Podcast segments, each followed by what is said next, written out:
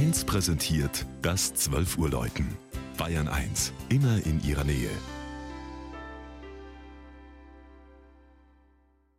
Es ist 12 Uhr.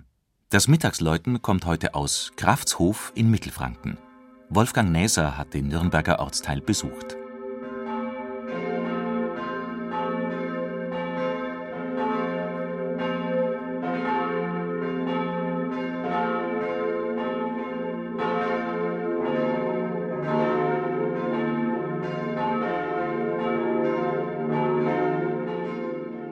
Im Norden der ehemaligen Reichsstadt, inmitten der Felder des Knoblauchslandes, liegt das rund 700 Einwohner zählende Kraftshof.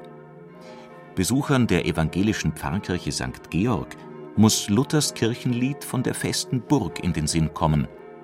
Bis zu acht Meter hoch erhebt sich eine Wehrmauer mit begehbaren Wehrgängen und Ecktürmen um den Kirchhof und lässt dahinter eher einen mittelalterlichen Rittersitz als ein Gotteshaus vermuten. Vor genau 700 Jahren wurde die von der Patrizierfamilie Kress von Kressenstein erbaute Georgskirche geweiht. Später zur Kirchenburg ausgebaut, bot sie über Jahrhunderte Zuflucht. Unbeschadet überstand sie Markgrafenkriege und den Dreißigjährigen Krieg, um nach einem nächtlichen Luftangriff im Jahr 1943 ein Opfer der Flammen zu werden. Von der Kirche selbst blieben nur Schutt und Asche, während die Wehrmauer nahezu vollständig stehen blieb.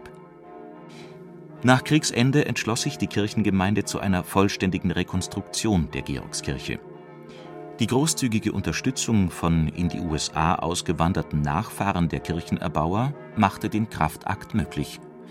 Und 1952 konnten die Kraftshofer wieder Gottesdienst in ihrer neuen Georgskirche feiern Heute wird das Kircheninnere geprägt durch Grabmäler der Stifterfamilie Kress und einige gerätete Kunstgegenstände wie eine Marienfigur oder der hölzerne Deckel des Taufsteins.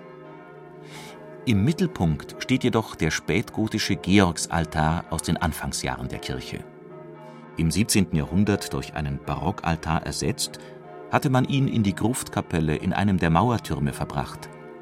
Dort überstand er Kriegswirren und Zerstörung. Ebenfalls erhalten geblieben ist eine Glocke von 1564.